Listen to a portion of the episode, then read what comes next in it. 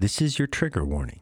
Listener discretion advised. Before we proceed with this episode, we want to provide a trigger warning. This episode contains adult content and sensitive discussions about topics such as murder, sexual abuse, and other heinous acts. We understand that these subjects may be distressing or triggering to some individuals. If you feel uncomfortable or emotionally impacted by such content, we urge you to prioritize your well being. It's okay to take a break from this episode or skip it altogether. Your mental and emotional health are important to us. If you decide to continue listening, please be aware that the discussions may evoke strong emotions.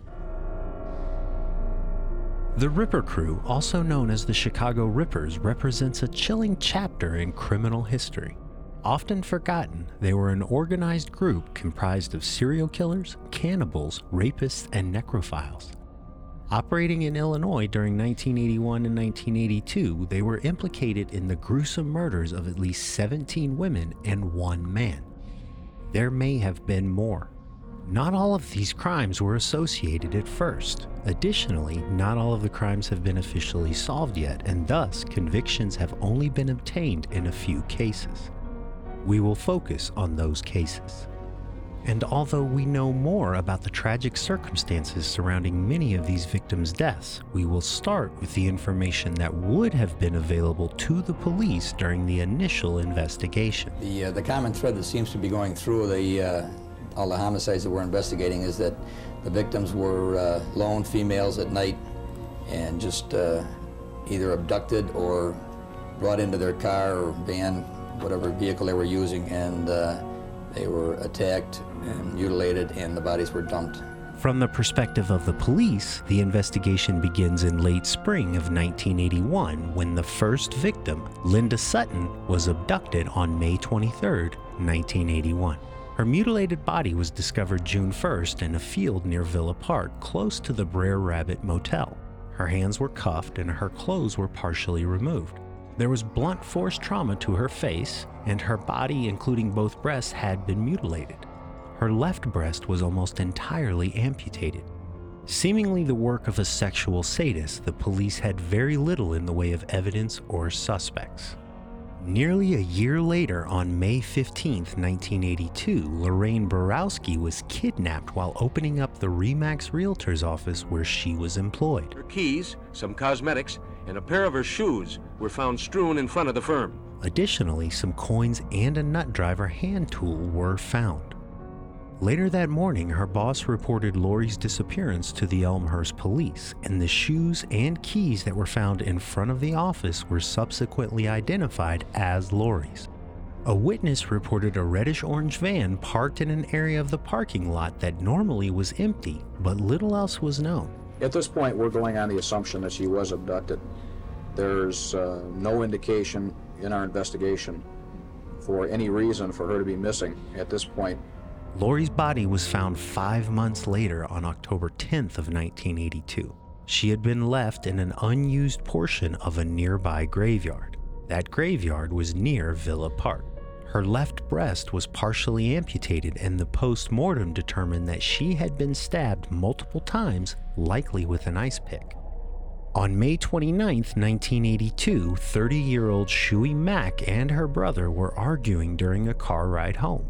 Her brother stopped the car and Shui angrily exited the vehicle.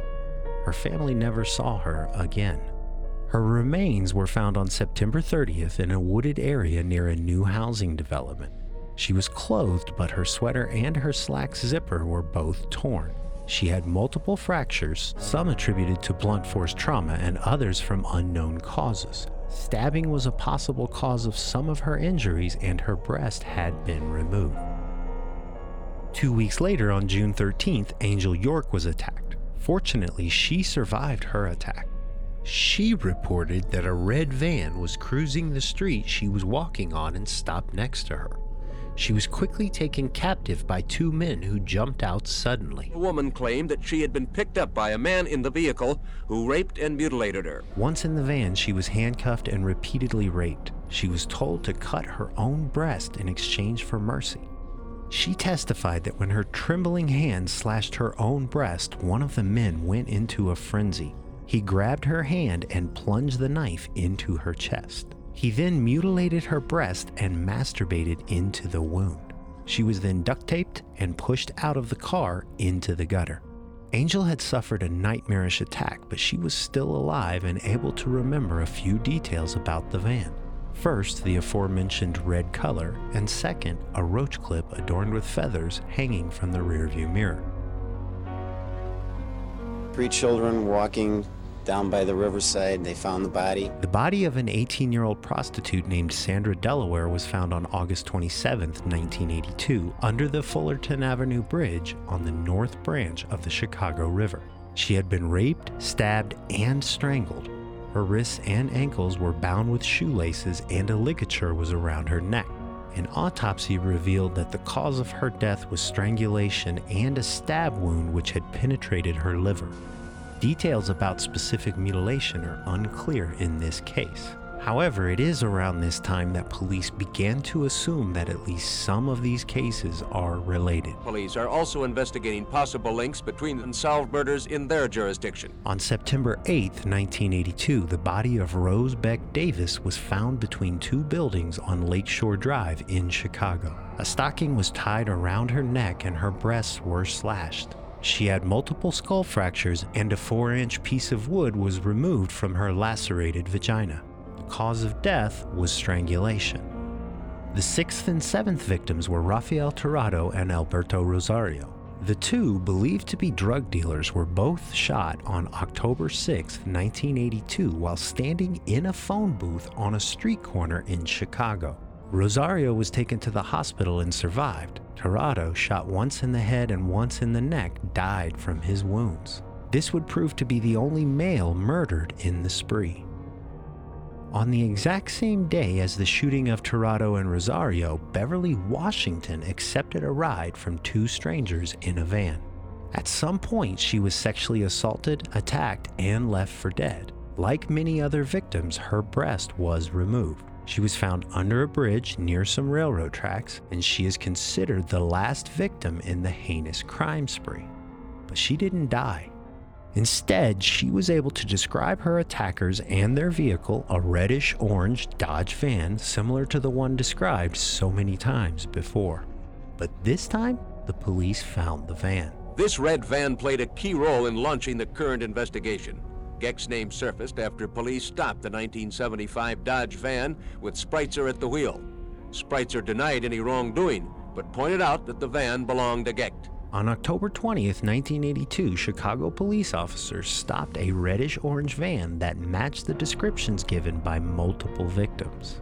The van was being driven by Edward Spreitzer and belonged to Robin Gecht. In a subsequent search, three knives were found in the back of the van. The inside handle on the back door was missing, and according to trial testimony, the door could only be opened by inserting a tool where the lock should have been. The nut driver found with Lori Borowski's keys and other items in front of her office likely was used for that purpose.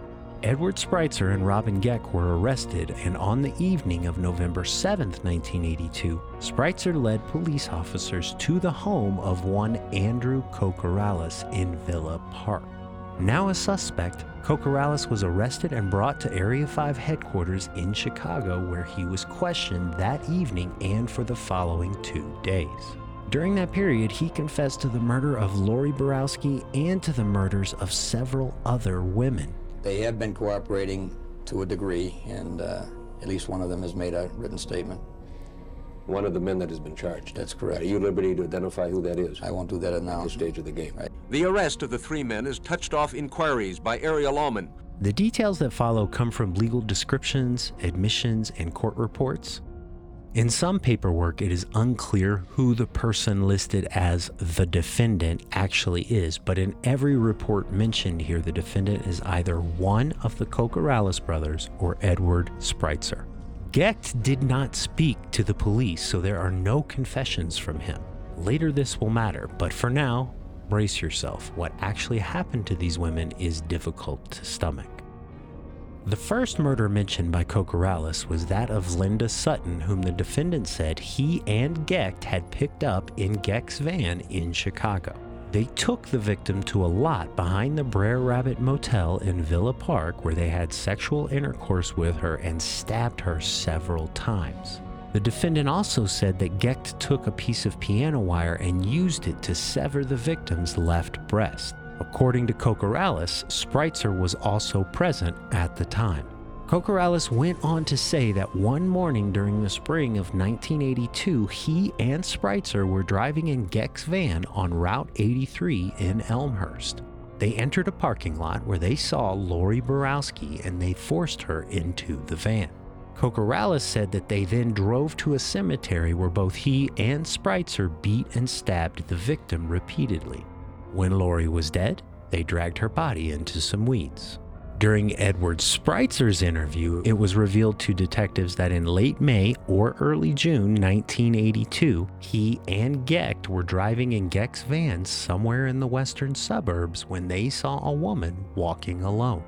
Spreitzer stopped the van and asked the woman if she needed a ride. That woman, whom the defendant described as Oriental, accepted the offer. After driving for about 10 or 15 minutes, they stopped in a field in an area where new houses were under construction. Spreitzer got out of the van and told the woman to get out, but she refused. Gecht and Spreitzer then pulled the woman from the van. Spreitzer hit the woman several times and she fell against the side of the van. Spreitzer then held a wire around her neck while Gecht cut her breasts. Then another jagged edged knife was retrieved from the van. When Spreitzer returned with that knife, Gecht had his penis in the woman's chest wounds. The woman they were describing was Shui Mak. Another of their murders took place in August of 81. Gecht gave Spreitzer a ride to Winchell's Donuts to pick up Spreitzer's paycheck. They saw a black female hitchhiker and Gecht told Spreitzer to get into the rear of the van. Gecht then picked the hitchhiker up and drove to a forest preserve. He stopped the car and then tapped twice on the floor of the van. Spreitzer then left the van through the rear door, taking a knife and a pair of handcuffs with him. Meeting Gecht at the front passenger door, he gave the knife and handcuffs to Gecht, who put the handcuffs on the woman. Gecht told Spreitzer to stay near the van while he took the woman into a wooded area. As Spreitzer sat in the van, he saw Gecht knock the woman down. Five minutes later, Gecht returned to the van with one of the woman's breasts. The identity of this woman is still unknown. Finally, according to Spreitzer, he and Gecht were driving in the van on August 27, 1982, looking for a prostitute when at some point a black woman entered the van and spoke with Gecht about sex. The van stopped and Spreitzer, who was in the back, heard two taps. He left the van holding a knife and met Gecht at the front passenger door. Gecht pulled the woman out of the van, removed her clothes, and handcuffed her while the defendant held her arms. Gecht then had intercourse with the woman while she performed an oral sex act on the defendant, Spreitzer in this case. Gecht then asked Spreitzer if he was having fun, to which Spreitzer replied, no. Gecht then asked Spreitzer what he was going to do about it. Spreitzer then stabbed the woman twice in the chest with his pocket knife. Feeling nauseated, he returned to the van. Gecht returned to the van a few minutes later with the handcuffs and the knife. This victim was Sandra Delaware. Now, there are plenty more stories, all quite similar, but I'm pretty sure you get the point. Obviously, Spreitzer Gecht and Andrew Kokoraleis were all arrested. But Thomas Kokoraleis which was Andrew's younger brother, well, he was also arrested. And to this day, Thomas's involvement is actually unclear. We will get to that shortly.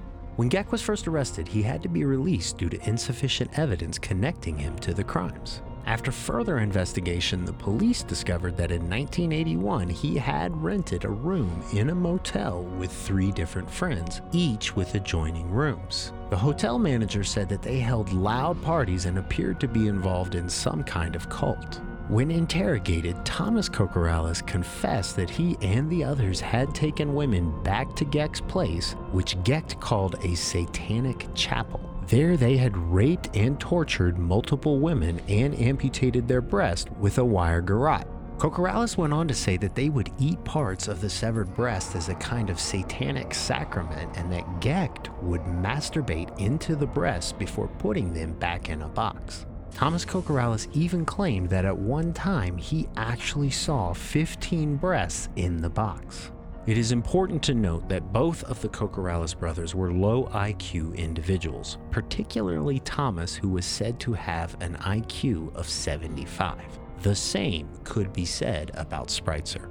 Nonetheless, the convictions are as follows. In 1984, Spreitzer, in a bid for leniency, pleaded guilty to murder in the deaths of Shui Mak, Rose Davis, Sandra Delaware, and Rafael Tirado.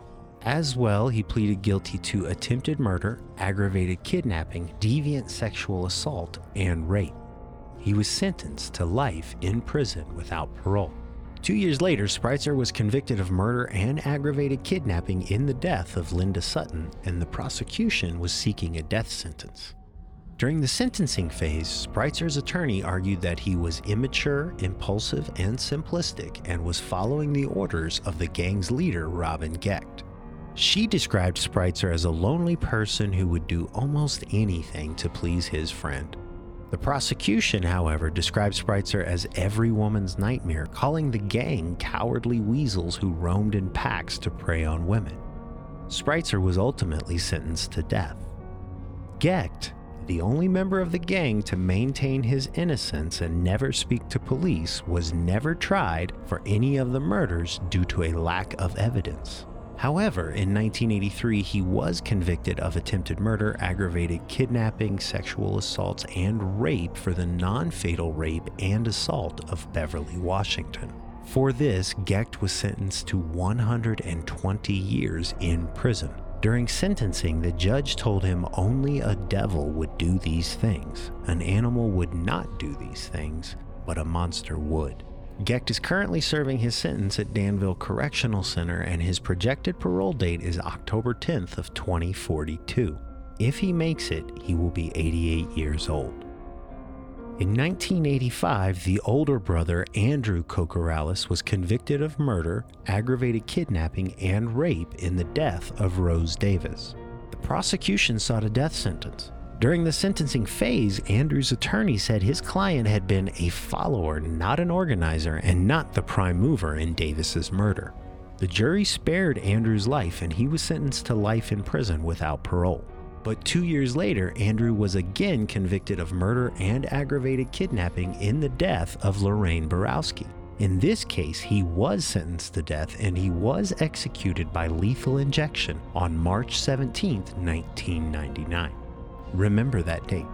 Andrew declined a last meal, and his last words were To the Borowski family, I am truly sorry for your loss. I mean this sincerely. He then cited verses from Exodus and Proverbs and added, Repent ye, for the kingdom of heaven is at hand. His brother Thomas Kokoraleis was convicted of murder and rape in the death of Lorraine Borowski as well. However, as a reward for his detailed confession, he was sentenced to life in prison without parole.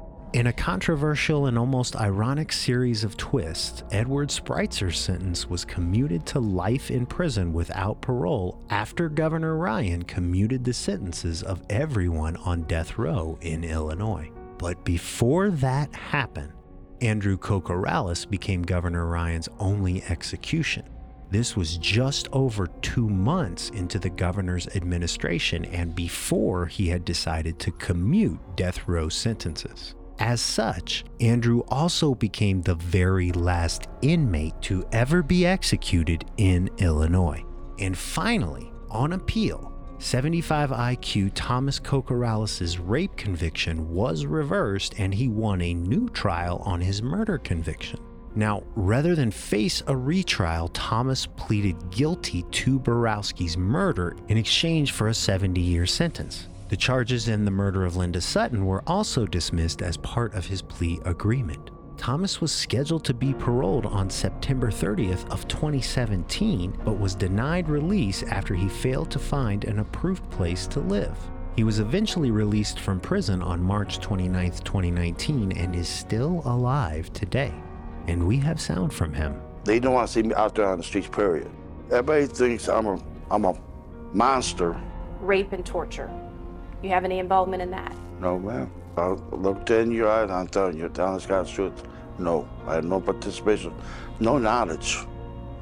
I have no participation in none of these crimes, none. Prosecutors said that you knew details that only someone would know if they had been there. No, what they told me.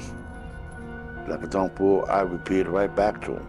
There's nothing that you want to say to that family. No, I just, I just want to say that I'm, I feel, I feel for them. I feel sorry for them. They want to see me back behind the bars, permanently.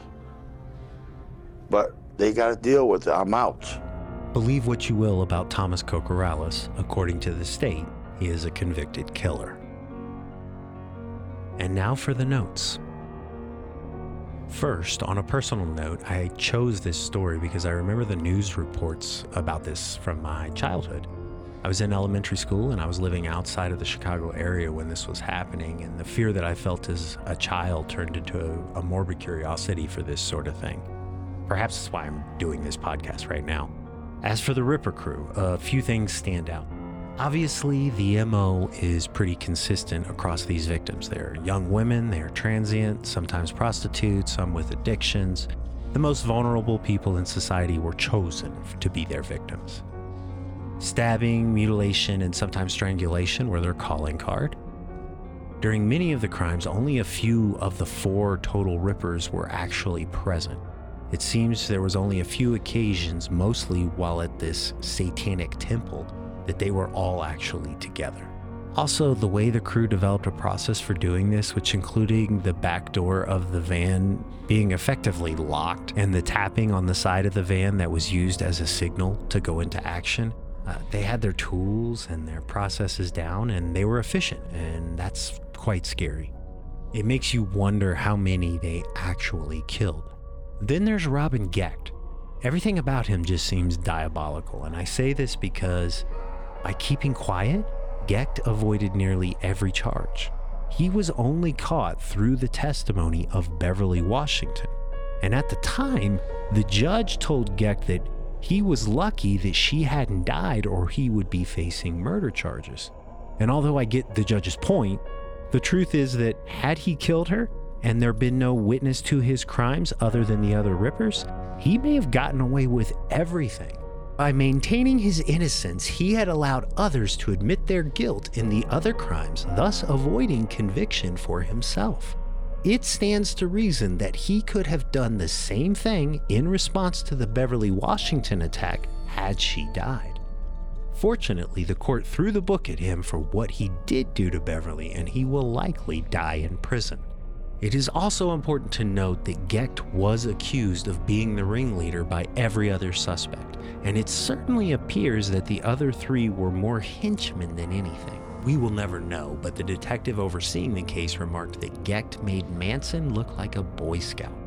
Also, the satanic aspect of this was quite real. It is highly likely that most of this was ritualistic, at least for Gecht. It also seems likely that Gecht was doing this long before he bumped into the Kokoraleis brothers or Spreitzer. He was older than the other three by at least seven years and had been placed in the areas of some earlier murders from the late 70s. And one more tidbit of information that seems too weird to be, but is in fact true. Robin Gecht once worked for John Wayne Gacy. Yeah, that John Wayne Gacy. And one more crazy, odd thing on March 7th, 1999, just 10 days before Andrew Kokoraleis was going to become the last person to ever be executed in Chicago, will David Gecht, that would be Robin Gecht's son, was charged in the gang related killing of a man. So, like father, like son. Just the weirdest shit ever. In the end, Edward Spreitzer is in jail for the rest of his life. Andrew Kokoraleis was executed. Robin Gecht is 70 years old and in prison until at least 2042. And Thomas Kokoraleis, well, he's a free man. And all I can say to that is stay safe, stay curious, and stay tuned for the next episode.